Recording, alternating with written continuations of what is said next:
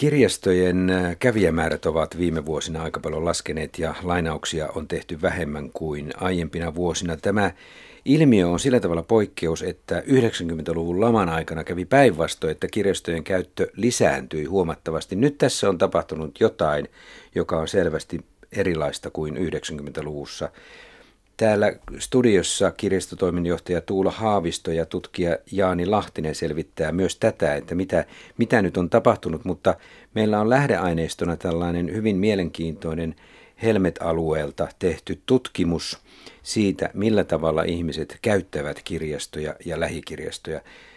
Tuula Haavisto, sinä olet kirjastotoimen johtaja. Mitkä vastuualueet sinulla tarkemmin on ja a- aiheet? No, koko tämä Helsingin kirjastoputiikki, jota olen vetänyt 37 kirjaston ja kahden auton ja noin kymmenen laitoskirjaston kokonaisuutta. Kaksi vuotta aika tasan sitä ennen olin Tampereella vähän pienemmässä kirjastossa vetämässä sitä samalla lailla. Eli kaikenlainen suunnittelustrategia, tulevaisuus, myös toiminnan toimivuus, vastuu on viime kädessä minulla. Onko tämä keskuskirjaston hankereki ollut vedettävänä myös? Kyllä keskustakirjaston. Itse asiassa meillä on sekä keskustakirjasto että keskuskirjastotoiminta. Ja tämä keskuskirjasto on nyt tämän ohjelman kannalta mielenkiintoista, koska Helsinki toimii kirjastolain nojalla myös koko Suomen yleisten kirjastojen keskuskirjastona ja siitä meille tulee erinäisiä valtakunnallisia velvoitteita. Ja keskustakirjaston suunnittelu kuuluu mun työtehtäviini tai on siellä hyvin keskeisessä osassa. Ja se johtuu pääasiassa siitä, että keskustakirjastohan on valtaisa kirjastotoiminnan kehittämishanke. Jaani Lahtinen, sinä et ole tullut tähän tutkimukseen kirjasto tutkijana tai siis kirjastojen kautta, vaan sinun alasi on aivan muuta. Kerro vähän.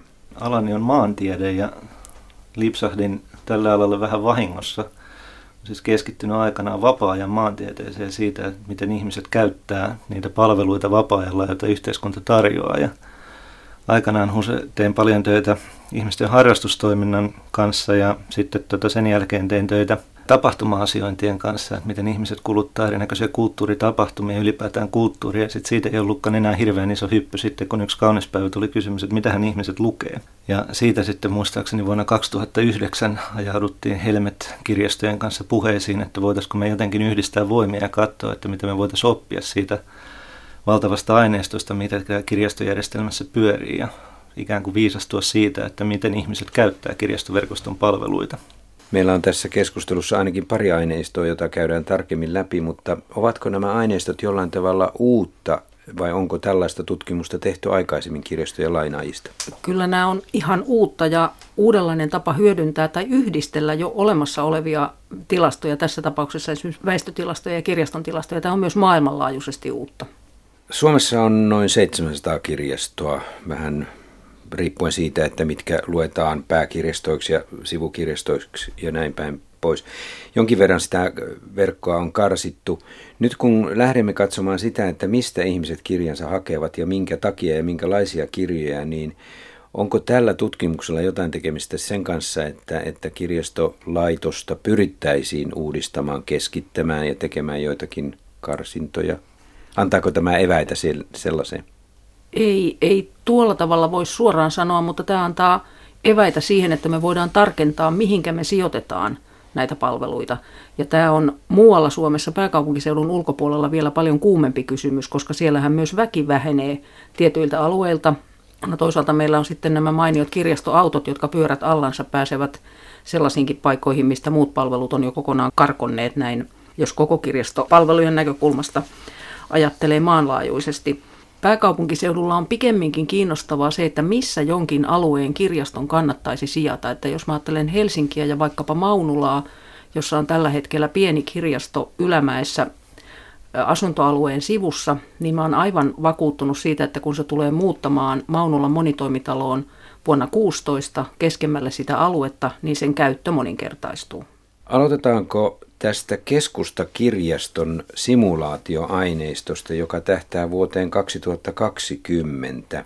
Tässä Jaani Lahtinen selvität sitä, kuinka ihmisten liikkuvuus vaikuttaa siihen, missä kirjastossa he asioivat. Joo, eli tämä keskustakirjastosimulaatio, mitä ruvettiin tekemään olisiko se ollut 2014 alussa, mm. Niin se oikeastaan kulminoituu kaikkeen siihen työhön, mitä ihmisten kirjastojen käytöstä on aiemmin opittu. Ja sitten me huomattiin tässä kohtaa, että tämä on todellakin iso hanke, ja sitten vähän aikaa pohdittua me tuumittiin, että meillä on itse asiassa aika paljon semmoisia aineistoja, mitä me voitaisiin hyödyntää, että yliopiston maantieteen laitoksen tota Metrop Access-projektin kautta me päästiin käsiksi julkisen liikenteen saavutettavuuteen ja siihen, että jos tulee länsimetro, niin kuin joka oletettavasti on voimissaan siinä kohtaa, kun keskustakirjasto on valmis, niin mitä se muuttaa julkisen liikenteen saavutettavuutta? Ja sitten taas jos me aiemmista tutkimuksista on myös opittu se, että isoin osa ihmisistä käyttää kirjastoa joko lihasvoimaisten liikkumismuotojen kautta tai sitten julkisella liikenteellä. Niin tässä rupesi tekemään aika paljon järkeä miettiä, että voidaanko me varautua tulevaisuuteen tolta osin. Sitten me huomattiin, että Helsingin kaupunki julkaisee vapaana aineistona, ja toki se olisi kaupungilla muutenkin käytössä olemassa väestöennusteita vuoteen 2023 asti, joka sitten taas kertoo meille väestörakenteen alueellisen painotuksen, mitä ennustetaan olevan eri puolilla kaupunkia. Ja aikaisemmasta kirjastodataan pohjaavasta tutkimustyöstä me ollaan sitten opittu, että mikä on se ihmisten tapa käyttää kirjastoa, eli kuinka kauas ihmiset on valmiit liikkumaan tällaisen palvelujen perässä. Ja opittiin myös se, että eri väestöryhmille etäisyys ei ole sama asia, eli saavutettavuus ei ole sama asia silloin, kun olet 15-17-vuotias tai silloin, kun olet sitten niin kuin 65-75-vuotias tai 75 plussa, johtuen siitä, että ei vaan pysty liikkumaan niin paljon. Sitten nämä kaikki asiat yhdistämällä me saatiin jonkunnäköistä aivan uutta siitä, että me voitiin ikään kuin laskea se, että miten kirjastojen asiointivirrat menee nyt. Ja jos me muutetaan sitä saavutettavuus, tuodaan uusi kirjasto mukaan noin keskeiseen sijaintiin, niin mitä siitä seuraa koko kirjastoverkostolle? Eli tämä on siinä mielessä ollut jännittävä hanke, että tässä on todella paljon semmoista sisällä olevaa aineistoa, mitä on niin kuin viimeisen kolmen neljän vuoden aikana rakennettu ja pystytty käyttämään sitä, että yhteiskunta on liikkunut tähän avoimemman datan muotoon. Jopa kaupungin yhtiöt on avannut rajapintojaan ihan vapaasti käytettäviksi, että sieltä voidaan poimia aikataulupohjasta julkisten liikenteen tietoja. Ja kaiken tämän tuominen yhteen siinä, että me voidaan antaa kirjastotoimen johdolle työkaluja siihen niin, että jos se suunnittelee tällaista konseptimuutosta, niin mitä se mahdollisesti tarkoittaa koko kirjastoverkoston asioinneille? Tuula Haavisto, kun ajatellaan kirjastotoimen kehittämistä ja suunnittelua tulevaisuuteen, sehän on tavattoman pitkäjänteistä työtä. Ja nyt jos niin kuin tämä väestöennuste vuodelle 2023 osoittaa, että tänne pääkaupunkiseudulle olisi tulossa noin 100 000 uutta ihmistä, niin eikö tällainen analyysi ole tavattoman hyödyllistä, että nähdään mihin seudulle se kirjasto, uusi sivukirjasto pitäisi perustaa? Tässä Helsinki on vähän poikkeustapaus, koska meillä on jo vanhastaan varsin tiheä kirjastoverkko ja meille tämä, että väestö tiivistyy vielä näillä olemassa olevilla alueilla, niin se merkitsee, että meidän nykyisiä kirjastoja tullaan käyttämään – aikaisempaa enemmän. No keskustakirjasto tietenkin louhasee jonkun verran muutamia lähettyvillä olevia kirjastoja, mutta toisaalta sitten yksi mua eniten mm, mm, kiinnostaneista tämän Jaanin selvityksen tuloksista oli se, että vaikkapa Itäkeskuksen kirjasto tulee voittamaan tulevaisuudessa saamaan lisää kävijöitä, koska se on raideliikenteen varrella. Meidän kirjastoverkko on Helsingissä jo melko kattava, että siellä on lähinnä Mellonkylässä on aukko ja sitten Östersundom, kun se rupeaa nousemaan on sellainen kohta, joka tarvitsee oman kirjaston. Länsisataman alueesta keskustellaan ja muissa Suomen kunnissa tämä toimii hiukan eri tavalla, koska keskimäärin etäisyydet on aina pidemmät. Helsinki on vähän poikkeus. Kun tässä kohtapuoliin menemme siihen materiaaliin, jossa Jaani olet tutkinut näitä ihmisten liikkuvuuksia ja etäisyyksiä kirjastoihin, niin miten paljon täällä on täällä pääkaupunkiseudun kirjastoissa, joita olette tässä tutkimuksessa luetelleet ja arvioineet aikamoisen määrän, niin kuinka paljon siellä on selkeitä isoja paikallisia eroja siinä lainausten määrässä ja kävijämäärässä? Siinä on heiluntaa, mutta tässä on semmoinen jännittävä juttu, että kun me aloitettiin tämä tavallaan tyhjästä tämä seuraaminen, meillä uupui aika lailla semmoinen yleinen käsitys siitä, että mikä on normaali. Esimerkiksi jos nyt pitäisi kylmiltään kysyä, että mikä on se nykyinen käsitys siitä, että jos sä olet menet mihin tahansa osaan Helsinkiä, niin sillä hetkellä sadasta vastaankävelijästä, jotka kävelee sua vastaan kadulla, niin kuinka monella on sillä hetkellä jotain kirjastosta? Mikä se luku on? Me jouduttiin lähteen kaikesta tällaisesta normaalien määrittelystä liikkeelle, että ikään kuin tunnistamaan se aktiivinen taso, koska aiemminhan tätä asiaa on mitattu enemmänkin semmoisilla nuppiluvuilla, että kirjastokorttien määrä suhteessa väestöön. Tai sitten niin kuin vuoden aikana tehty, tehdyt lainat suhteessa sitten taas väestömäärä, mutta sitten taas, koska nyt me otettiin täysin uusi käsite tähän mukaan, eli asiointimatkat, koska me tiedetään lainamatkojen lähtö- ja päätepiste, ja ihminenhän voi tehdä monta lainaa samalla matkalla, niin nyt me keskityttiin se huomioon siihen, että kuinka monta lainaajaa on ollut aktiivisena minä tahansa ajan hetkenä, joka oli tavallaan vähän uusi tapa ajatella. Ja kun me se tehtiin, niin sen jälkeen me alettiin sitten seuraamaan sitä eteenpäin, että okei, tällä alueella esimerkiksi 2009, mitä katsottiin, niin Vallila oli semmoinen alue, missä lainausaktiivisuus oli Helsingissä todella matalalla Vallilan kirjaston alueella. Ja se oli sitä maailman aikaa. Nyt tähän päivään mennessä niin Vallila on noussut sieltä kuopasta ihan on. kärkipäähän. Eli että on niin myös ajallisesti dynaamisesti liikkuva tieto, eli sen takia tämmöinen määritelmä siitä, että mikä on, niin kuin, missä nämä alueelliset erot on, niin pitäisi vielä lisätä siihen se kysymys, että minä ajan hetkenä ne on. Koska tähän tavallaan tarkoittaa tämä koko työ sitä, että annetaan kirjaston väelle keinot puuttua niihin epäkohtiin, mitä heille tuodaan nenän, että jos he näkee ne sen vääriksi. Ja sen seurauksena he pystyvät itse vaikuttamaan siihen, että millä keinoin sitä väestön aktiivisuutta voidaan nostaa. Mutta semmoinen peukkusääntö, mitä voisi sanoa, mikä näyttää olevan kaikista pysyvin, on se, että jos se nyt ihan väärin muista, mutta taisi olla niin, että minä tahansa hetkenä, jos sä olet kilometrin säteellä lähimmästä kirjastosta pääkaupunkiseudulla, niin 15 ihmisellä sadasta vastaan tulijasta on sillä hetkellä jotain kirjastosta. Mutta jos sä menet kolmen kilometrin päähän lähimmästä kirjastosta, niin se kyseinen markkinaosuus on pudonnut 8 tai 7 prosentin tasolla. Eli se kolme kilometriä, se saavutettavuuden muutos siitä, että ne kirjastopalvelut ei ole ihmisen lähellä, se asiointi ei ole enää niin helppoa. Se on ehkä se pysyvin määrittävä tekijä, mikä täällä vaikuttaa ihmisten asiointiaktiivisuuteen. Tuula Haavisto, mitä hyötyä kirjastolle on tällaisesta asiakasprofiloinneista? Otetaan tämä Case Vallila, joka on varsin mielenkiintoinen. Mä olen itsekin Vallilan kirjaston asiakas nimittäin. Pasilassa olen töissä, mutta Vallilassa käyn asiakkaana.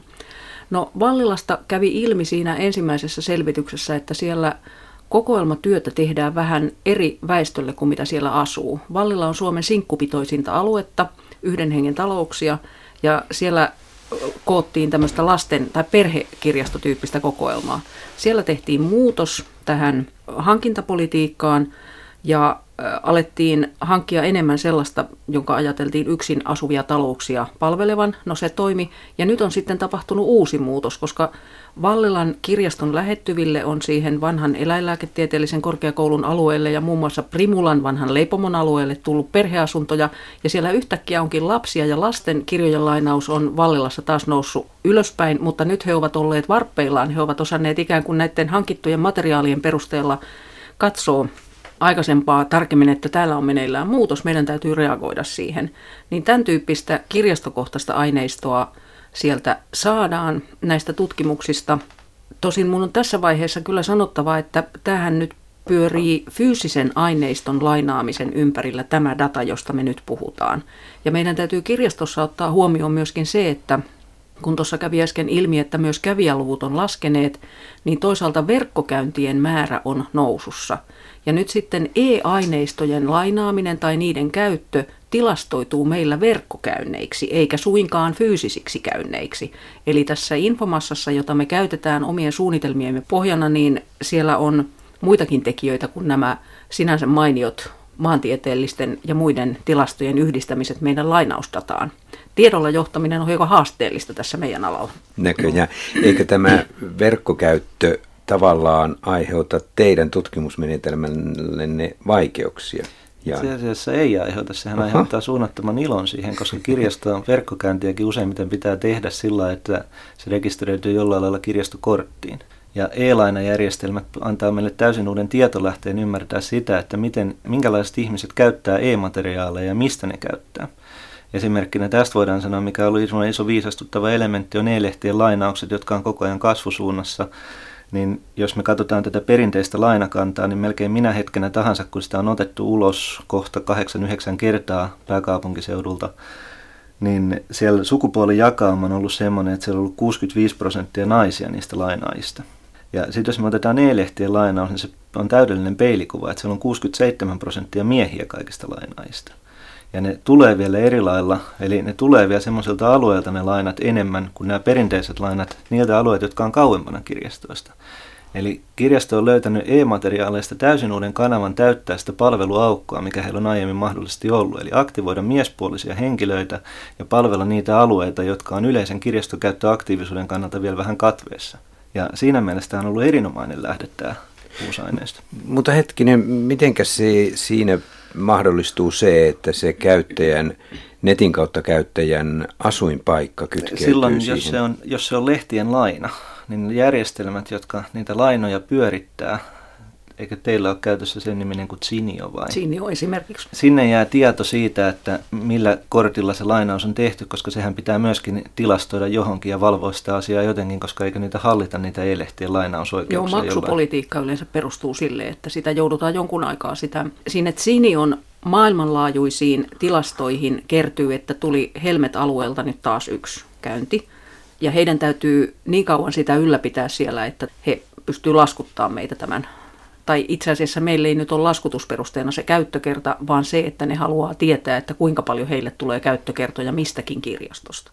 Poistetaan tässä vaiheessa kuuntelijoilta pikaisesti pois mielestä se pelko, että näiden tietojen sisällä olisi käyttäjän nimi. Miten tästä, tässä varmistetaan se, että se anonyymisyys säilyy? Mä en tunne sitä tekniikkaa, mutta tiedän yhdestä toisesta tapauksesta, että sellainen tekniikka on olemassa, koska meillä kun on kotipalvelua henkilöille, jotka ei itse pääse kirjastoon syystä tai toisesta, niin kirjastoissa on ollut tarve ylläpitää heidän lainaushistorioitaan, jotta tiedetään, minkä tyyppisiä kirjoja kukin yksittäinen kotipalveluasiakas tarvitsee. No meidän järjestelmät tietosuojavaltuutetun kehotuksesta poistaa niin tehokkaasti nämä jäljet näistä käytöistä, että meillä on ollut sekä teknisiä vaikeuksia että sitten ihan tämmöisiä juridisia vaikeuksia ratkaista tämä, että ruvetaanko me pitää käsin kirjaa siitä, että mitä jollakulla vanhemmalla rouvalla on nyt viimeksi ollut, jotta me osataan tarjota hänelle oikeanlaista uutta aineistoa vai mitä tehdään. Ja en tunne tosiaan tekniikkaa sen paremmin. Sitten tämä, miten me, mitä menee näihin Sinio ja näihin muihin kansainvälisiin, niin sitäkään tekniikkaa mä en tunne, mutta samat määräykset koskee niitä. Kun perehdyin tuolla netissähän on aivan oivalliset sivut kirjasto.fi puolella, tilastot siitä, mitä missäkin kunnissa lainataan, minkälaisia kirjoja. Sieltä pisti silmään muutamat kunnat, joissa hankinnat ovat löytäneet hyvin lainaajat, eli siis hankintojen suhde lainausmäärien kasvuun on osunut yksin. Se on ilmeisesti ollut paikallisen kirjaston johtajan taitoa. Heillä ei kai ole vielä tätä välinettä käytössä, mikä Helmet-alueella on. Nämä olivat nimittäin pienen kuntien kirjastoja. Joo, siis ei vielä ole, mutta pyrkimys olisi nimenomaan tämän... Kansallisen kirjastokonsortion tai yleisten kirjastojen konsortion. Yleisten kirjastojen konsortion kautta tuottaa tämä kaikille kunnille Suomessa käyttöön. Mutta että vielä toistaiseksi on nimenomaan sitä, että, että nämä ihmiset, jotka sitä työtä tekee, on, osaavat asiansa. Eli silloin kun mä itse asiassa aloin tekemään tätä hommaa, niin mun, mun suurimpia pelkoja oli se, että mä en halua tuoda mitään semmoista järjestelmä, joka romuttaa nyt jo hemme, todella hyvin toimivan järjestelmän. Eli enemmänkin vaan tuoda niin kuin siihen lisää tietoa siihen ympärille. Havaittua ne sen, että tämä itse asiassa toimii todella hyvin. Ei oikein mikään muu instanssi kuin kirjasto pysty saavuttaa vastaavanlaisia markkinaosuuksia ihmisten elämässä. Siis tota taustaa vasten, niin oikeastaan tämä tiedon tuominen lisäksi siihen, mitä niin kuin ihmiset jo osaa – ja auttaa sitä, niin on ollut oikeastaan se isoin haaste. Ja nyt me yritetään päästä tulevaisuudessa siihen, että me päästäisiin myös muille näille pienemmille kunnille tuomaan tämä samanlainen työkalu heille käyttöön kuin mitä tämä pääkaupunkiseudulla on. Mutta tämä mainitsemasi tapaus niin johtuu vain ihmisten hyvyydestä ilmeisesti.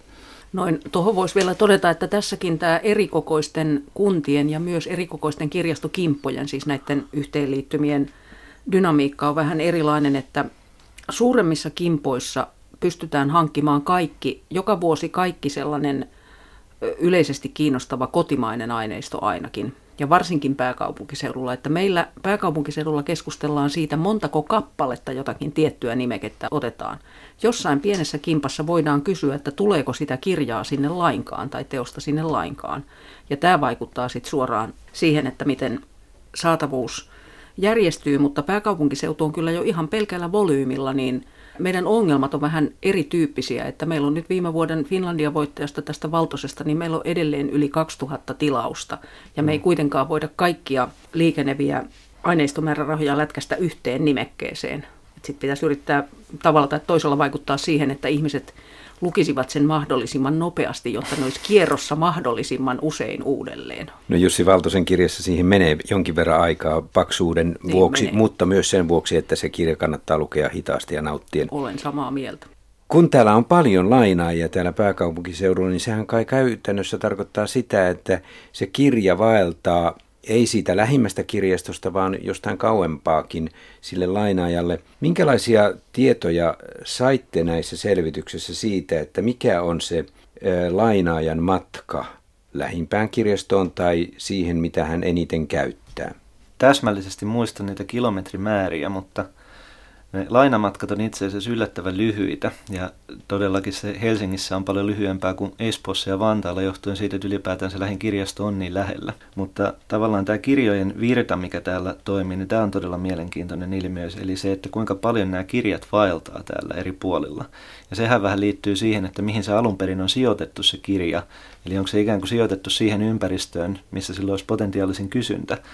Ja tätä selvitellessä me on opittu semmoinen jännä ilmiö, tai itse asiassa hirmu looginen ilmiö, voi olla, että vaan minä olen sen oppinut ja kaikki muut on sen tiennyt, jotka on tällä alalla ollut. Eli että käytännössä tämä uusi kirjallisuus, mitä hankitaan, niin se kiertää ihan eri logiikan mukaan kuin se, mikä on niin kuin pari vuotta mm. sitten julkaistu. Eli siinä kohtaa tavallaan, kun tämä uutuuden viehätys ja se suuri varausryntäys hiipuu, jos jätetään nyt yksittäinen Finlandia-voittaja sivummalle ja ajatellaan niitä muita kirjoja, mitä ostetaan siinä vuonna, mitkä on julkaistu, niin se kiertämislogiikka, millä ne menee, niin ensimmäiset pari vuotta sinkoilee ympäri pääkaupunkiseutua, niin se perustuu ihan puhtaasti niukkuuteen. Eli se kysyntä ylittää niin paljon sen tarjonnan. Mutta sen jälkeen se siirtyy vähän toisenlaisen logiikan piiriin se aineisto, koska silloin ruvetaan menee siihen, että niitä kirjoja on kuitenkin aina kirjaston hyllyssä. Ja jos ne on kauan sitten julkaistu, niin sitten se painottuu enemmän se kirjan kierto siihen liikenteeseen, että miten hyvin se itse asiassa vastaa sillä hetkellä sen ympäristön kiinnosteisiin. Ja tästä sitten taas seuraa se, että jos me seurataan näitä kirjavirtojen lähetyksiä, niin silloin me oikeastaan seurataan tätä niukkuuden logiikkaa, mikä sitten herättää sen kysymyksen, että mikä mielenkiintoisen seuraamisessa itse asiassa on, koska ne on kuitenkin sijoitettava johonkin ja ihmiset haluaa ne kirjat.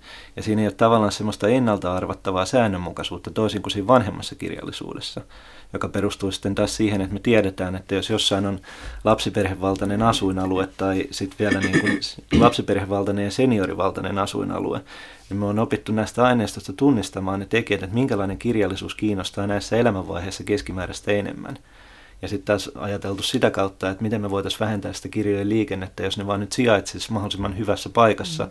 tai sitten aikaa myöten se hankintapolitiikka rupeisi vastaamaan, niin kuin Vallila esimerkissä mihinkä väestöllisen rakenteen vaihe, suuntaan se nimenomaan se paikallinen ympäristö on menemässä. Kun tutkin näitä teidän tilastojanne, niin huomasin, että vantaalaiset, espoolaiset lainaavat aika paljon kirjoja Helsingistä. No se kai selittyy sillä, että niin suuri osa käy töissä Helsingissä ja työmatkallaan lainaa kirjoja, vai näin? Sitten meillä on yksinkertaisesti enemmän niitä kirjoja, siis ihan lukumääräisesti. Että ne kirjatkin vaeltavat sitten. Kirjat vaeltavat, joo. Se ottaa tuosta kirjojen vaelluksesta silloin varhemmasta tutkimuksesta. Ja siinä oli semmoinen jännittävä piirre, että se näytti käyvän niin, että tämä kuntarajat ylittävä lainaustoiminta, se tosiaan tulee kirjojen liikenteenä eikä ihmisten liikenteenä. Ja silloin me mietittiin sitä, että koska se näytti nimittäin se kuvio, kun katsottiin sitä, että mistä asuinpaikasta on tehty lainamatka mihinkin kirjastoon. Ja sitten yritettiin tunnistaa ne alueet, joissa tämä on ylittänyt jonkun kuntarajan niin tuntui siltä, että Helsinki olisi itse asiassa 60-luvun Berliini. Eli täällä se kuntarajat ylittävä lainausliikenne tapahtui lähinnä Mellunkylän metroasemalla, koska sieltä tuli suora metrolinja tänne ja sieltä tuli Vantaan puolelta ihmisiä Helsingin puolelle. Mutta muuten sitten kun me ruvettiin miettimään tätä, mikä siinä on se tekijä, mikä vaikuttaa tähän, niin hetki pieni. Kirjasto siis toimittaa sen kirjaston sun omaan kuntaan, jonka jälkeen sun ei tarvitse ottaa semmoista kausilippua, joka ylittää kuntaraja, jos tulee taas ihan mm. selkeä kustannustekijä näille ihmisille. Tavallaan se kirjojen liikenne, että kirjasto lähettää ne ihmisten lähelle, saa aikaan sen, että ihmiset ei välttämättä ainakaan siihen maailman aikaan halunneet ylittää kuntarajaa, koska siinä on ihan selkeä kustannushyöty tai niin kuin rasite, minkä siitä seuraa. Ja tässä on kaiken näköisiä tämän tyyppisiä hauskuuksia, mitä on opittu, että miten tämä materiaali pyörii ja miten ihmiset reagoivat niihin kannusteisiin ja keppeihin ja porkkanoihin, mitä heidän ympäristö heille tuottaa. Ja näissä kirjojen liikenteissä tässä kiinnostava piirre oli se, että ne kirjat näyttää liikkuvan Helsinki keskeisesti, että niitä ei mene hirveän paljon niin kuin Espoosta Vantaalle suoraan, vaan jotenkin se liikenne menee sillä että se kulkee Helsinki hubin kautta. Kuinka paljon tätä liikennettä on? Kuinka paljon niitä kirjoja? Onko, onko mistään määristä mitä arviot?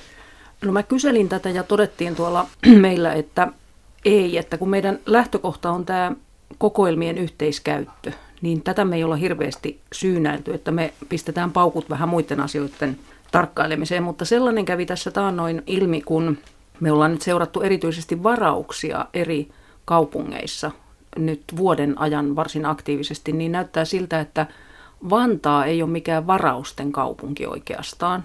Helsinki on iso vara, helsinkiläiset on iso varaajaryhmä, espoolaiset sijoittuu tähän välille. Meillähän on kauniainen siellä myös mukana, mutta että kauniaisen osuus varauksista on suunnilleen sama kuin väestöstä. Mutta että tuo Espoon osuus pääkaupunkiseudulla on noin 25-27 prosenttia, mutta heidän osuutensa varauksista on vähän isompi. Vantaa oli vain 15 prosenttia ja Vantaalla varauksista, ja vantaalaisiahan on pääkaupunkiseudun asukkaista enemmän kuin 15 prosenttia että nämä kirjaston käyttökulttuurit eroaa jonkun verran kaupungeittain. Mikähän selittää sen, että Kauniaisissa on aktiivisia lukijoita selvästi eniten tässä pääkaupunkiseudun lähettyvillä? Lainausmäärien Vaikea mukaan. sanoa. Ja ainakin, Vaikea mikä, sanoa. jos ottaa tähän äskeiseen takaisin tähän ihmisten liikkuvuuteen, niin ainakin Kauniainen oli semmoinen paikka, missä tuota kuntarajat ylittävä lainaustoiminta oli kaikista vilkkainta johtuen juuri siitä, että sillä ei ollut minkäännäköistä niin uutta kustannusrasitetta siitä, että Mm. eli Espoo ja Kauniaisten välillä ei ole mitään julkisen liikenteen erityistariffia esimerkiksi, joka sitten taas teki sen, että kauniaislaiset, jotka oli vielä aktiivisia, niin ne itse asiassa haki sitä materiaalia aika paljon muualta kuin Kauniaisten kirjastosta. Minkälainen kustannuserä tämä on, Tuula Haavisto, tämä, että kirjoja kuskataan niinkin paljon kirjastosta toiseen, kunnista toiseen? Se on iso kustannuserä. Kaikki, opin jo Tampereella aikoinaan, että kaikki mikä on pyörillä on hitsin kallista. Ja meillä menee tuommoinen vähän vajaa 200 000 Helsingillä, siis kaikenlaisiin tällaisiin kuljetuksiin. Siinä ei ole kirjastoautot mukana, vaan nimenomaan nämä aineistokuljetukset, se on parisataa tuhatta. Nämä luvut kertovat, että yhtenä aikana on noin 750 000, 800 000 kirjaa ulkona kirjastoista. Mitä tästä tietokannasta, valtava isosta tietokannasta saadaan ulos? Totta kai se Helmet-alueella, että mitkä nämä suosituimmat kirjat ovat, mitä muuta? Kaikkea. No kyllähän sieltä esimerkiksi lasketaan tietoja sen perustaksi, että miten kirjastokorvauksia maksetaan kirjailijoille. Ja sitten me tutkitaan, että kuinka suuri on lasten kirjojen lainauksen osuus. Tietenkin jaetaan aineistolajeittain, niitä voi tarkastella, että mistä luokista, siis aineistoluokista, aineistoaihepiireistä lainataan. Näitä raportteja otetaan vähän sen mukaan, mikä on kiinnostavaa tai minkälaista tietoa me milloinkin tarvitaan. Että meillä, meillä on kirjastoissa kautta maan sen tyyppinen ongelma pikemminkin, että kun tästä tiedolla johtamisesta puhutaan, niin meillä on sitä informaatiota yli korvien. Että siinä saa olla tarkkana, että tulee hyödynnetyksi kaikki olennainen tieto. Jos ajatellaan sitä tarjontaa, mikä kirjastoissa on, niin saako tästä aineistosta ulos sen, miten hyvin kirjastossa oleva tarjonta vastaa kysyntää aiheryhmittäin? Voi saadakin, mutta me ei olla vielä tämän aineiston hyödyntämisessä niin pitkällä. Mutta olemme kuitenkin tavallaan liikkumassa siihen suuntaan. Olemme menossa siihen suuntaan, joo.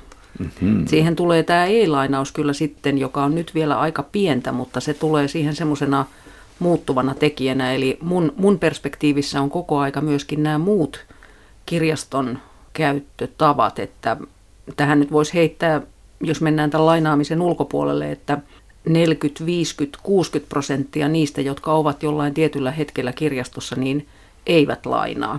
Tampereella se luku oli kävijätutkimusten mukaan aika tarkkaan puolet.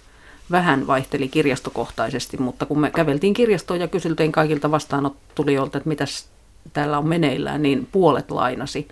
Tämä sama luku on 60 prosenttia nyt.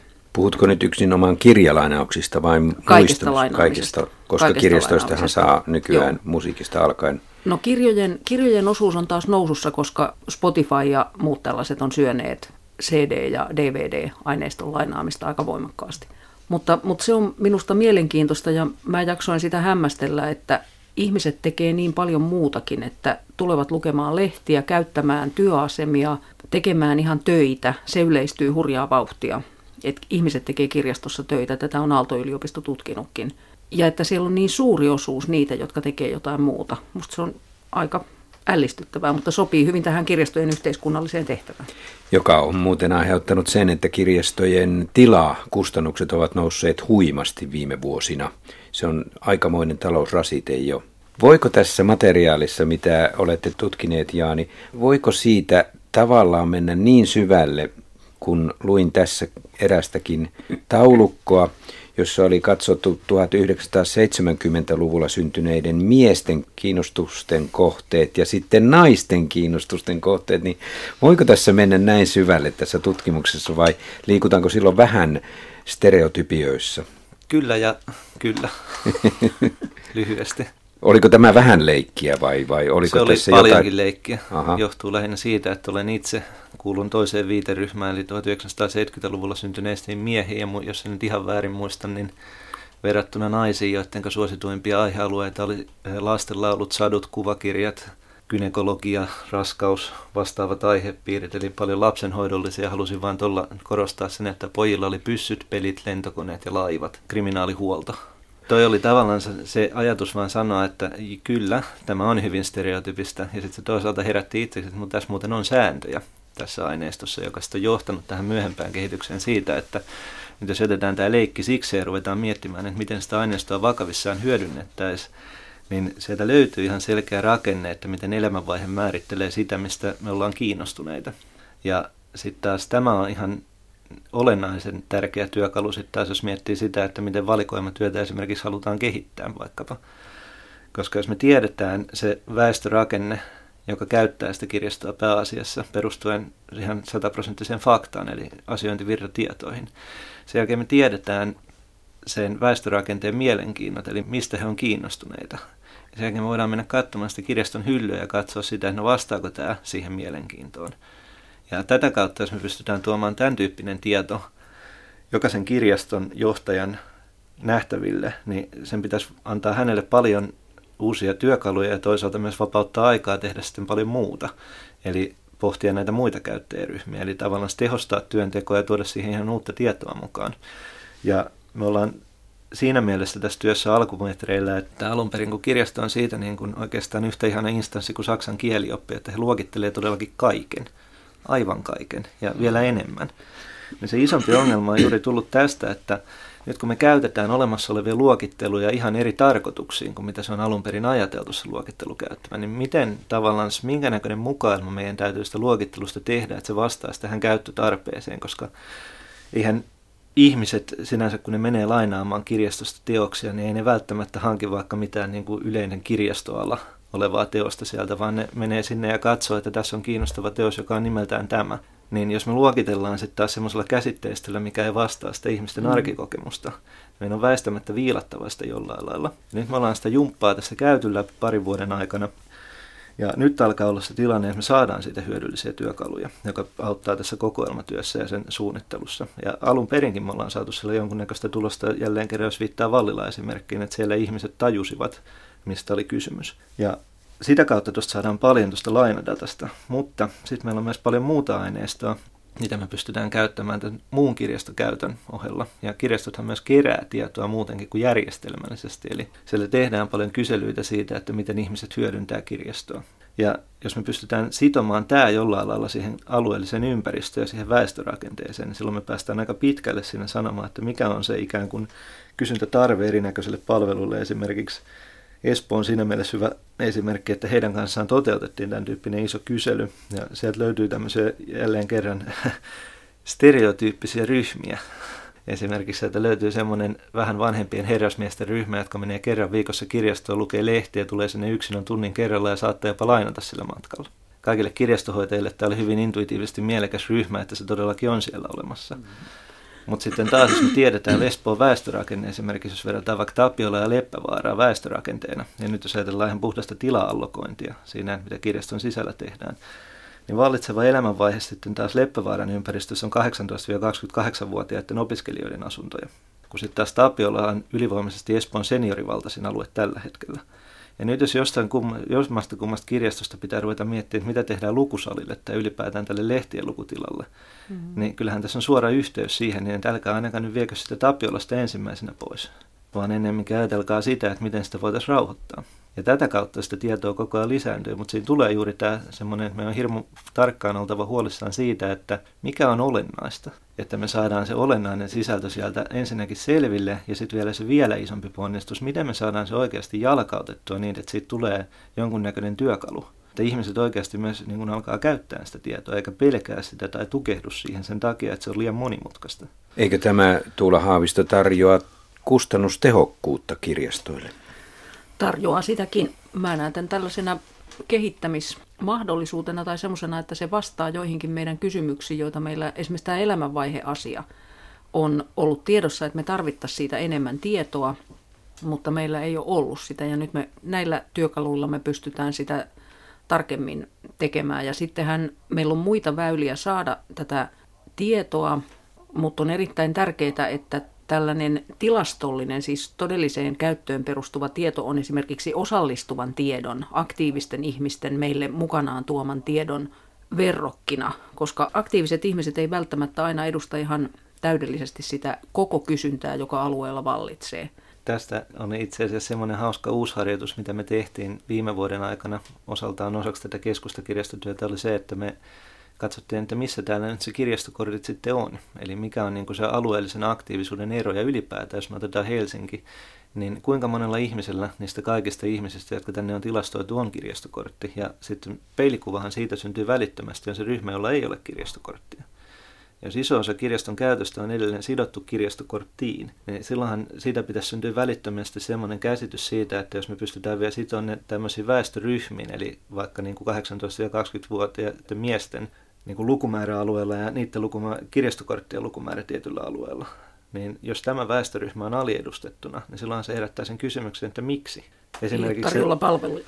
Ja esimerkkinä vaikka se, että me opittiin siitä, että jos me käytetään tuoreempia väestötilastoja Helsingin alueelta, niin ja lasketaan kirjastokorttien määrä, mikä me saadaan tuotua paikannettua tänne alueelle, niin Helsingissä pitäisi olla 215 999 ihmistä, joilla ei ole kirjastokorttia. Tutkija Jaani Lahtinen, jos tämän kirjastoverkoston rinnalle asettaa sitten kirjakauppaketjut, niin onko mitään houkutusta siihen, että tällainen aineisto olisi kirjakauppaketjujen käytössä, koska he varmaan valikoisivat myytäväksi sellaisia kirjoja, jotka sen alueen niiden ihmisten elämäntilanteisiin sopii, jotka siitä läheltä löytyvät.